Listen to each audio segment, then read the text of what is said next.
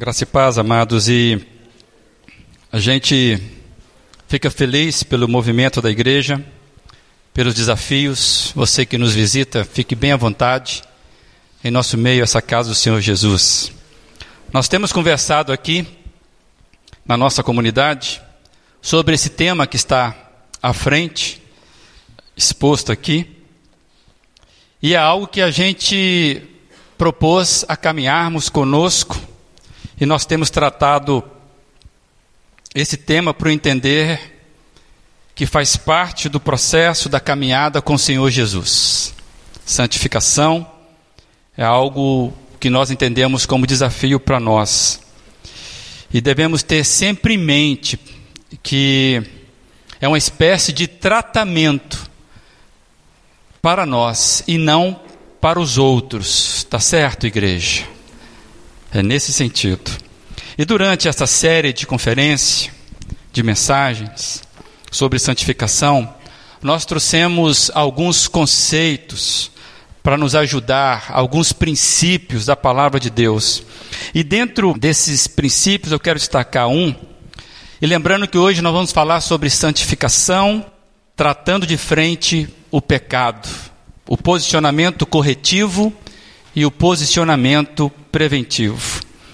E eu me lembro que nós trouxemos esse seguinte conceito que diz que santidade tem ligação direta com o pecado. Não se trata a santidade sem tratar o pecado. Isso é muito importante para nós entendermos todo esse processo. Amados, na verdade, a santificação é o processo de luta, de luta contra o pecado. Então deve ficar claro para mim e para você que santificação, no seu foco, não é nos tornar mais educados, nos dar aquela polidez.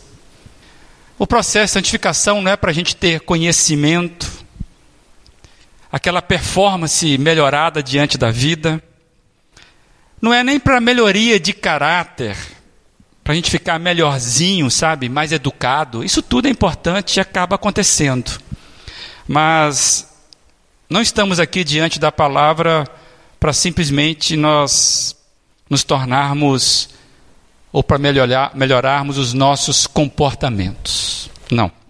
A gente entende que a palavra de Deus quer, na verdade, é matar o velho homem que habita dentro de nós com as suas paixões e fazer nascer a cada dia mais dentro da gente um ser parecido com Jesus Cristo. Essa é a nossa o nosso entendimento. Então, o foco da, da nossa jornada de santificação, o alvo, e nós não podemos esquecer de que Deus deseja que sejamos algo que ainda não somos. Por isso que é um processo. E hoje então nós pretendemos, se Deus permitir, aprender com dois personagens bastante conhecidos, bem marcantes da Bíblia, para nos ajudar a entender esses dois processos inerentes ao pecado. E os exemplos que a gente vai trazer aqui, parte da narrativa da vida desses dois homens, pode nos ajudar a identificar a realidade da nossa vida. Essa é a intenção de, de a gente analisar um pouco desses dois personagens. Na verdade, é a gente nos ler enquanto nosso posicionamento diante do pecado. Essa é a intenção, eu espero que a gente consiga mesmo ter esse tempo. E eu fiquei pensando que falar sobre pecado é perder audiência, é perder interesse das pessoas. Hoje em dia tem muita gente que se sente até ofendido quando o assunto é falar de pecado, mas a gente não pode omitir que o nosso posicionamento diante do pecado, em relação ao pecado, vai definir muito a questão de vida ou de morte para a gente. Por isso nós precisamos falar sobre isso. Eu convido você que pode ficar de pé para nós lermos o texto bíblico O primeiro texto é esse, que é o tema da nossa série, está projetado aí para você. 1 Pedro 3,15. Antes, santifiquem Cristo como Senhor em seu coração, estejam sempre preparados para responder a qualquer que lhes perdia a razão da esperança que há em vocês. Quero ler 1 João 1,9. Se confessarmos os nossos pecados, Ele, Jesus Cristo, é fiel e justo para perdoar os nossos pecados e nos purificar de toda injustiça. E ainda Romanos 6, 12 e 13. Portanto, não permitam que o pecado continue dominando os seus corpos mortais, fazendo que vocês obedeçam aos seus desejos. Não ofereçam os membros dos seus corpos ao pecado como instrumentos de injustiça. Antes, ofereçam-se a Deus como quem voltou da morte para a vida. E ofereçam os membros dos seus corpos a Ele como instrumento de justiça. Que Deus abençoe essas palavras, que é dele ao seu coração. Deus amado, estamos diante do Senhor e da palavra que pertence a Ti, revelada para nós. Que hoje ela seja viva nos nossos corações. Com temor e tremor que nós oramos em nome de Jesus Cristo. Amém, amados. Pode se sentar, fica à vontade. Você consegue imaginar uma guerra? Um soldado indo para a guerra, cujo alvo dele é ser não muito atingido nessa guerra. Eu queria que você pensasse comigo sobre a figura de um soldado que vai com a guerra com esse objetivo, e eu quero trazer uma contribuição do Jerry Bridges, que ele fala assim: Você pode imaginar um soldado indo para a guerra com o alvo de não ser muito ferido? E ele vai dizer que a própria ideia de pensar assim é ridículo para um soldado. E, porque o alvo do soldado é ser absolutamente não atingido. Ele quer voltar inteiro.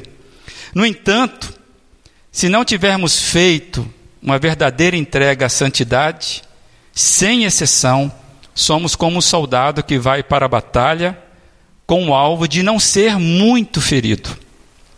Podemos estar certos de que, se esse é o nosso alvo, seremos mesmo feridos. Não com balas, mas com repetidas tentações. Essa ilustração é para nos mostrar que o nosso posicionamento quanto ao pecado faz toda a diferença quanto à nossa trajetória em sermos vitoriosos ou não. Amados, o texto bíblico, esse que nós acabamos de ler agora há pouco, ele fala de verdades acerca do posicionamento diante do pecado. E é muito importante para a gente entender o pecado no singular. Eu quero destacar isso, pois, em que pese a gente tenha muitos pecados, muitos problemas com o pecado, por termos vários pecados, nenhum pecado é tratado no plural, nenhum pecado é tra tratado no atacado. Cada pecado precisa ser tratado na sua especificidade. Uma vez que o pecado vem à consciência, ele deve ser confessado confessado a Deus com verdadeiro arrependimento e entregue a Cristo para ser perdoado da ofensa cometida. Sabemos que o poder da graça de Deus para perdoar os nossos pecados, isso é libertador saber que nós temos um Deus que perdoa as nossas falhas, os nossos pecados, mas nós precisamos lembrar que todo pecado, todo ele, gera consequências de morte. Consequências maiores, consequências menores, mas sempre vai promover perda, vai promover morte, traços de morte. A marca do pecado sempre é deixar algum traço, alguma sombra de morte. Nenhum pecado traz para nós algo que seja de vida. Você precisa entender isso. Por isso que nós precisamos ser rápidos mesmo em seguir o mandamento de 1 João 1,9 que nós lemos. Confessarmos os nossos pecados a Deus, para sermos perdoados pela Sua graça e nos livrarmos rapidamente do peso de morte. E é a isso que nós chamamos de teologia corretiva, que nos ensina a lidar com o pecado depois que o cometemos. É, é como ser atentos para apagar incêndios. Então, 1 João 9 nos ensina corretamente, perfeitamente, sobre uma teologia corretiva. Você pecou, você tem algo correto a fazer. E eu acho que o, nós temos um exemplo na Bíblia que pode nos ajudar muito a entender isso. Um episódio que aconteceu na vida de Davi, o rei mais famoso de Israel. E eu queria, você pode ficar sentado, você pode acompanhar aí, vai ser projetado, mas você pode abrir a sua Bíblia em 2 Samuel, a gente vai ler do pedaço de 1 eh, Samuel 11, a gente vai ler os primeiros 17 versos. Esse compêndio aí é o que nós estaremos lendo. Na primavera, época em que os reis saíam para a guerra, Davi enviou para a batalha Joabe com seus oficiais e todo o exército de Israel. E eles derrotaram os amonitas e cercaram Rabá. Mas Davi permaneceu em Jerusalém.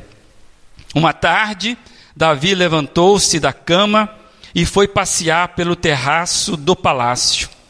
Do palácio, viu uma mulher muito bonita tomando banho e mandou alguém procurar saber quem era, quem era ela. Disseram-lhe: "É Batseba, filho de Eliã e mulher de Urias, o Itita." Davi mandou que a trouxessem e se deitou com ela. O texto vai seguindo dizendo que a mulher engravidou e mandou um recado para Davi dizendo que estava grávida. Em face disso, Davi mandou esta mensagem a Joabe: Envia-me Urias, o. E Joabe o enviou. Quando Urias chegou, Davi lhe disse: Vá descansar um pouco em sua casa. Urias saiu do, do palácio e logo foi lhe foi mandado um presente da parte do rei. Mas Urias dormiu na entrada do palácio, onde dormiam os guardas de seu senhor, e não foi para casa.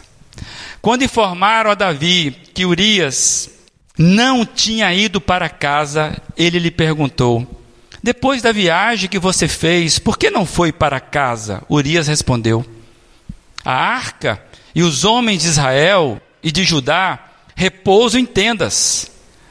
O meu senhor Joabe e seus soldados estão acampados ao ar livre. Como poderia eu ir para casa para comer, beber e deitar-me com a minha mulher? Juro por teu nome e por tua vida que não farei uma coisa dessas. Então Davi lhe disse: Fique aqui mais um dia. Amanhã eu o mandarei de volta. Urias ficou em Jerusalém, mas no dia seguinte Davi o convidou para comer e beber e o embriagou. À tarde, porém, Urias saiu para dormir em sua esteira, onde os guardas de seu senhor dormiam e não foi para casa. De manhã, Davi enviou uma carta a Joabe por meio de Urias. Nela escreveu: Põe Urias na linha de frente e deixe-o onde o combate estiver mais violento, para que seja ferido e morra. Como Joabe tinha cercado a cidade, colocou Urias no lugar onde sabia que os inimigos eram mais fortes. Quando os homens da cidade saíram e lutaram contra Joabe, alguns dos oficiais da guarda de Davi morreram, e morreu também Urias oitita. Amados, esse episódio marca de vez a vida de Davi. Aquela tarde, aquele final de dia, mudou completamente a vida de Davi e dos seus filhos. A história continua e nós sabemos disso, depois você pode ler em casa, que tiveram os, desdobra, os, os desdobramentos foram intensos na vida de Davi. Com a morte de Urias, Batseba passou a morar no palácio, tornando-se mulher de Davi. O profeta Natã denuncia a posição de pecado de Davi, tanto de adultério como do assassinato. Davi, diante disso, se arrependeu profundamente. Mas o filho, sete dias depois de nascer, morreu. O texto bíblico vai nos dizer, amados, ainda outras consequências por causa deste posicionamento de Davi diante do pecado. E o pecado de Davi, na verdade, não foi só o adultério. É o adultério, traição, mentira, embriaguez, assassinato. E ele levou várias pessoas nesse assassinato. Urias, os soldados que estavam na batalha, que era da guarda do rei, e o próprio a própria criança que veio a falecer. E Natan chegou então a falar para para Davi dizendo que a espada nunca mais se afastará da sua família por causa do seu posicionamento diante do pecado. Sabe por quê, amados? Porque ele havia desprezado a Deus, tomando uma atitude pelo pecado e não contra o pecado. E envolveu várias pessoas. Inclusive, amados, o casamento dele com Batseba não teve a bênção de Deus. O texto deixa muito claro isso. Ele quis consertar uma situação sem o consentimento de Deus. Os resultados do pecado de Davi com Batseba ficaram evidentes quando você vai lendo a história. Os filhos de Davi, a relação deles com, com os filhos, vai mostrando que ele não podia ter muita autoridade com os filhos. Como pai, ele não conseguia disciplinar os seus filhos, porque ele tinha feito algo muito pesado. Por exemplo, seu filho Aminon vai estrupar Tamar, sua irmã. E Davi não toma nenhuma ação, amados. É incrível a passividade de Davi com relação a isso. Porque ele sabia que ele cometeu um pecado na área sexual muito intenso. E qual foi o resultado da omissão de Davi? Absalão por vingança, vai assassinar Aminon, seu irmão, por parte de pai, para vingar a irmã. A família agora tem um assassinato dentro dela. E Davi novamente não faz nada, porque ele também tem um assassinato na sua cabeça, também uma cilada de morte, como Absalão fez com o irmão dele. A consequência, cada vez mais, por causa de um posicionamento errado diante do pecado, nós vemos Davi sofrendo a consequência. E um pai cada vez mais passivo, e um pai onde ele não consegue ter uma família regular, o que nós vemos é uma família disfuncional na casa do rei Davi. Já disse aqui antes, amados, que Antes de qualquer coisa, todo pecado ofende primeiramente a Deus. Davi estava ofendendo a Deus quando naquela tarde ele resolveu passear e realizar o que os olhos dele fizeram com que ele cobiçasse. O que vemos em Davi é uma sequência de quem não se cuidou. Tudo começou quando, o texto é até irônico, em tempo de guerra, ele resolveu ficar de folga, na cama. E em tempo de guerra ele resolveu dar um passeio no final do dia, para se distrair um pouco. Verso 1 e 2. E aqui eu quero trazer o alerta que fica para todos nós. Consequências do pecado sempre seguem, mesmo que Deus conceda o perdão da culpa do pecado. As consequências do pecado sempre seguem, mesmo que Deus conceda o perdão da culpa do pecado. Eu quero trazer então uma frase do, do pastor Wilson Porte Júnior, que ele diz assim: como essa, muitas outras histórias que estão nas Sagradas Escrituras não precisariam estar lá.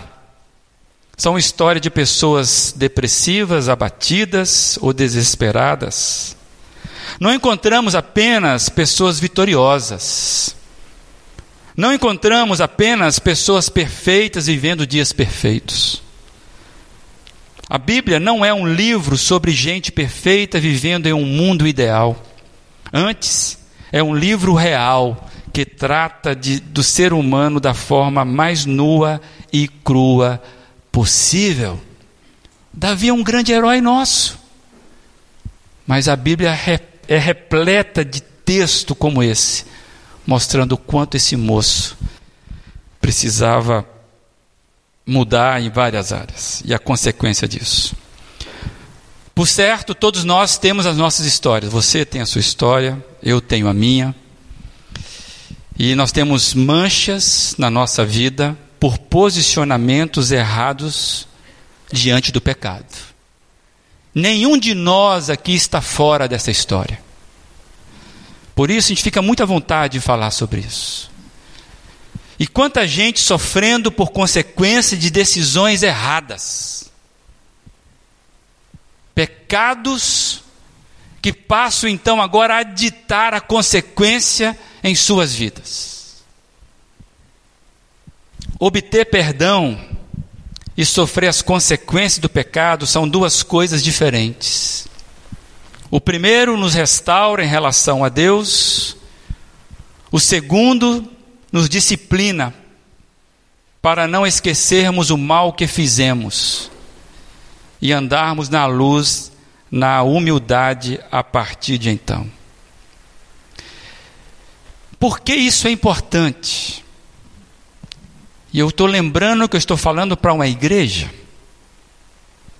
Porque muitas vezes nós nos acostumamos tanto com 1 João 1,9,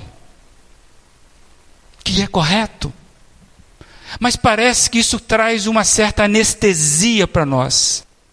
Porque se confessarmos nossos pecados, Ele é fiel e justo para nos perdoar o pecado. Então, se eu escorrego aqui, não tem problema, eu corro logo para Deus e Ele vai me perdoar. Isso é imaturidade. Por isso, nós estamos trazendo os demais alertas da palavra de Deus sobre todo pecado traz consequência de morte, seja ela em várias áreas. E aí eu quero trazer Gálatas 6, 7 e 8, que foi o problema de Davi, que é o nosso problema. Não se deixe enganar, de Deus não se zomba. Pois o que o homem semear, isto também colherá. Quem semeia para a sua carne, da carne colherá destruição. Mas quem semeia para o Espírito Santo, do Espírito Santo colherá a vida eterna. É bíblico esse negócio. A graça significa que Deus, em perdoar você e a mim, não mata você e não mata a mim, mas graça significa que Deus, em perdoar você e a mim, nos dá a força para suportar as consequências, se somos filhos dele. É aquela ideia: se eu pecar, e no processo do meu pecado, eu quebrar a minha perna, e eu encontrar o perdão de Deus, eu ainda tenho que lidar com a perna quebrada. Esse é o sentido. Então não se brinca com o pecado. Uma igreja que está no processo de santificação precisa entender o posicionamento dela diante do pecado. Porque pecado gera morte sempre. E as consequências, amados, muitas vezes a gente não tem noção como é pesado. Quando Davi semeou na carne, ele, ele colheu o que a carne produz. E o que, que a carne produz? Morte. Por isso nós insistimos em dizer o que Carlos Macor sempre fala: não invista na sua carne, ela não melhora nunca. Todo investimento na carne é prejuízo. Confissão e perdão de Deus em nada impedem a colheita. Deus até às vezes dá uma, dá uma aliviada, sabe? Mas vem a consequência. Escolhido, perdoado. Sou filho dele mas as consequências do pecado sempre tem, continuam. Este episódio, então, na vida de Davi, nos ensina sobre a teologia corretiva.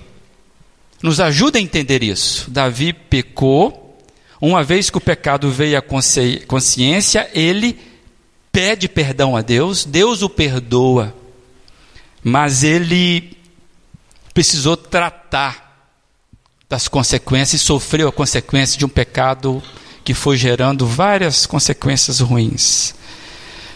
João, 1 João 9 é como lidarmos positivamente com o pecado depois que nós o cometemos. Esse é você deve ter 1 João 9 para corrigir o seu pecado, para confessar, para se libertar disso.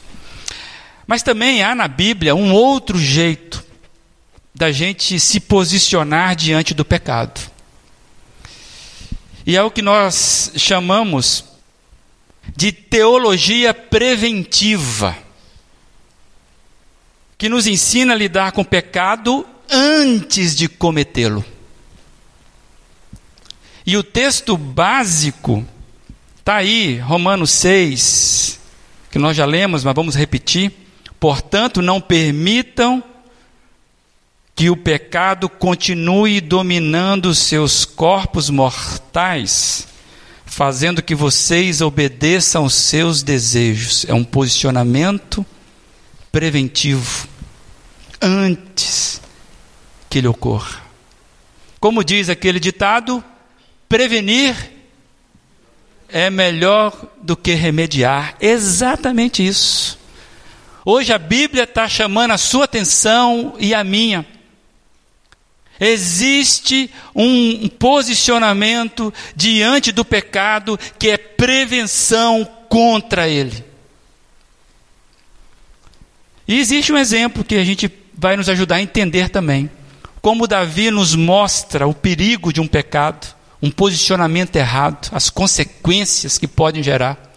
Nós temos também na Bíblia um episódio que ocorreu na vida de José, conhecido como José do Egito filho de Jacó, que na condição de governador, de governante do Egito, ele vai ser o redentor da família dele, e ele vai ser inclusive aquele organizador do que vai ser o povo de Deus quando ele consegue redimir todo Israel. E eu queria ler esse episódio com vocês também de José, que vocês vão ver que tem muita semelhança com o caso de Davi. Gênesis 39, os 12 primeiros versos.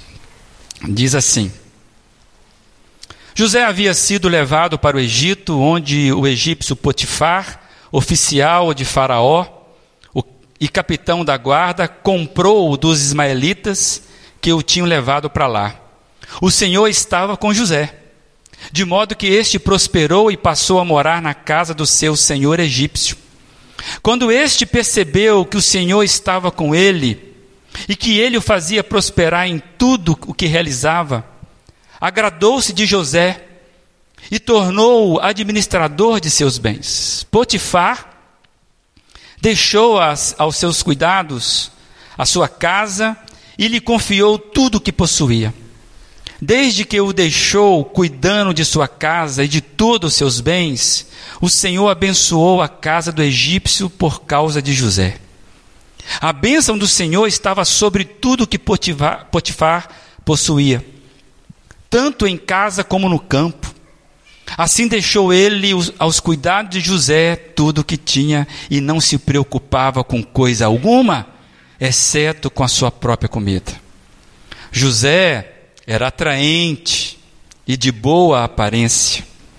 E depois de certo tempo, a mulher do seu senhor começou a cobiçá-lo e o convidou: Venha, deite-se comigo. Mas ele se recusou e lhe disse: Meu senhor não se preocupa com coisa alguma em sua casa, e tudo o que tenho, e tudo que tem, deixou aos meus cuidados. Ninguém desta casa está acima de mim. Ele nada me negou, a não ser a senhora, porque é mulher dele. Como poderia eu, então, cometer algo tão perverso e pecar contra Deus? Assim, embora ela insistisse com José dia após dia, ele se recusava a deitar-se com ela e evitava ficar perto dela. Um dia, ele entrou na casa para fazer as suas tarefas. E nenhum dos empregados ali se encontrava. Ela o agarrou pelo manto e voltou a convidá-lo: Vamos, deite-se comigo. Mas ele fugiu da casa, deixando o manto na mão dela. Consegue imaginar esta cena? Amados, muitas vezes é até assustador o nível de sinceridade que as Escrituras nos apresenta dos seus personagens. Eu não sei se eu fosse o redator, se eu colocaria essa, essa, essa cena na Bíblia. Mas Deus é incrível. Amados, muitas vezes a gente esquece de detalhes das nossas vidas. Aquele dia, como a, aquela tarde mudou a vida de Davi, aquele dia mudou a vida de José. Depois de vários dias, várias tentações, várias promessas. E este ato de evitar a todo custo o pecado atingiu também a família de José. Nós sabemos da história e também dos desdobramentos do que aconteceu com José, que só vou lembrar aqui, que foram intensos também. Por causa da mentira da mulher de Potifar, quando ele foge, José foi caluniado e ele foi jogado na prisão. E lá na prisão, ele vai passar dois anos esquecido ali, injustamente porque ele teve uma posição correta diante de Deus, ele vai para a prisão. Isso não faz sentido hoje para a gente. Mas depois de dois anos, esse moço sai da cadeia e ele vai se tornar governador do Egito, a maior autoridade depois de Faraó. Ele constitui família, ele tem família, filhos, e ele vai se tornar o resgatador da sua família. E ele vai ser a gênese do nascimento, a gênese da, da nação de Israel. E esse moço é o redentor da família dele. Por quê?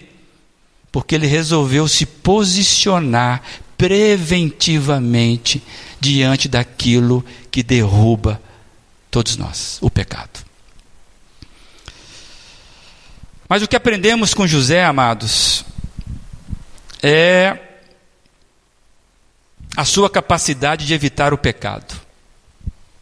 O que nós aprendemos com José é a sua capacidade de evitar o pecado e, de ele manter-se firme diante de situações extremamente tentadoras, situações provocantes. E o seu posicionamento diante do pecado fez toda a diferença para que ele não caísse em tentação. A atitude de José foi ficar longe da sedução daquela mulher. E a chave que eu entendo do texto para nós descobrirmos o sucesso de José está no verso 9, que diz que como poderia eu então cometer algo tão perverso e pecar contra Deus? José sabia que a primeira pessoa a ser atingida pelos nossos pecados é Deus. José temia verdadeiramente a Deus e ele já tinha descoberto a teologia preventiva, que tem como base isso que nós acabamos de enfatizar. Antes de qualquer coisa, todo pecado ofende primeiramente a Deus. Davi descobriu isso um pouco mais tarde. Nós não lemos aqui, mas Davi vai escrever uma canção que ele fala assim: Contra ti, Senhor, contra ti somente pequei. Mas ele tinha pecado contra outras pessoas. Mas naquele momento ele falou: Puxa vida, eu ofendi a Deus com o meu pecado. José, de forma preventiva, já tinha isso no coração. Ele era um soldado que sabia que a guerra é intensa, a guerra é constante. Ele era um soldado que não quer só não ser muito atingido, não quer ser só, ah, não quero ser muito ferido. Não. Amados, tem muita gente sendo derrotado na sua luta contra o pecado, porque não se posiciona corretamente diante dele. Já parte conformado ou se conformando à derrota. Muitos no estado pior, nem se percebe que estão numa guerra, estão distraídos, ficam passeando, buscando distrações em tempo de guerra. A Bíblia fala, amados, que nós estamos numa guerra. A Bíblia nos alerta e nos mostra também que a nossa vitória nessa guerra já está garantida em Cristo Jesus, como diz Paulo, naquele que me fortalece. No processo de santificação, nós podemos sim, amado, nós temos onde nos socorrer, onde nos fortalecer. Nós não estamos jogados nessa terra, nessa guerra ao léu. Deus, pelo sangue de Jesus Cristo, nos garante a vitória sobre o pecado, sobre todo o pecado. Talvez eu e você estamos sendo derrotados porque nós não tomamos uma atitude preventiva de cuidar daquela área que você sabe que está sempre derrubando você. Que nem aquela frase que nós já trouxemos. Sempre caímos nas mesmas armadilhas. Então, a gente aprende com Davi a teologia corretiva. Todo pecado precisa ser confessado a Deus em fiel arrependimento. Não se deve guardar pecado, pois ele só gera morte. Então, confesse logo o seu pecado se tem pecado não confessado. Isso é verdade. Nós aprendemos com José a teologia preventiva. Precisamos criar, amados, estratégias para evitarmos o pecado. Você vai estar vendo que José ele foi criando um jeito de fugir daquilo que poderia derrubá-lo. Se ele não tivesse tomado a decisão preventiva, era só uma questão de tempo. Já ouvi isso muito. Ah, como é que se aguenta um negócio desse? Qualquer um cairia, pastor. Parece radical o que eu estou falando, mas eu quero dizer para você que é radical mesmo. E a nossa vida depende disso. Eu quero dizer, estou falando para a minha igreja. Tudo depende do nosso posicionamento diante do pecado. E se você acha que é radical, eu lembrei de um texto do próprio Senhor Jesus. Você ama Jesus? Jesus era um bom mestre. Ele ensinava as coisas corretamente na medida correta. É isso? E Jesus me pareceu bem radical quando eu li o que ele falou, com relação ao nosso posicionamento diante do pecado particularmente com relação à sexualidade, que é o que nós estamos vendo aqui nos dois exemplos. Olha o que Jesus diz aí em Mateus, vai ser projetado, Mateus 5, 29 e 30. Se o seu olho direito o fizer pecar, arranque-o e lance-o fora. É melhor perder uma parte do seu corpo do que ser todo ele lançado no inferno. E se sua mão direita o fizer pecar, corte-a e lance-a fora. É melhor perder uma parte do seu corpo do que ir todo para o inferno. Isso é radical. Ah, pastor, mas não é bem isso. É claro que ele não quer dizer isso. Ele quer dizer exatamente isso. Não que ninguém vai ficar caolho ou ficar maneta. Mas ele vai dizer para você, cara, o que está te fazendo você morrer, você precisa matar. Você precisa cuidar disso. O nosso posicionamento diante do pecado faz toda a diferença do tipo de vida que levamos e como enfrentaremos as consequências e circunstâncias da vida. Com histórias reais como a de Davi, histórias reais como a de José, amados. Deus não quis apenas mostrar a sua atenção para coisas simples da vida. Era uma tarde. Era um tempo de guerra que Davi resolveu ficar na cama e resolveu passear. Uma tarde, um dia qualquer. Era um dia, mais um de trabalho na vida de José. E de repente, aquele dia definiu a vida de José. Deus quer demonstrar para nós com essas histórias, entendo eu, que para Ele não há diferença entre o que acontece no universo e o que está acontecendo na sua vida. O que vai acontecer na sua vida na próxima terça-feira à tarde? Deus está interessado nisso. E assim, amado, Deus vai nos revelando como o amor dele é escandaloso, como diz alguém. Já ouvi essa expressão, né? O amor de Deus é escandaloso, porque ele vê a gente se posicionando erradamente diante do pecado, mas ele continua mandando o seu amor e dizendo: Cara, você consegue, você só está acreditando numa mentira.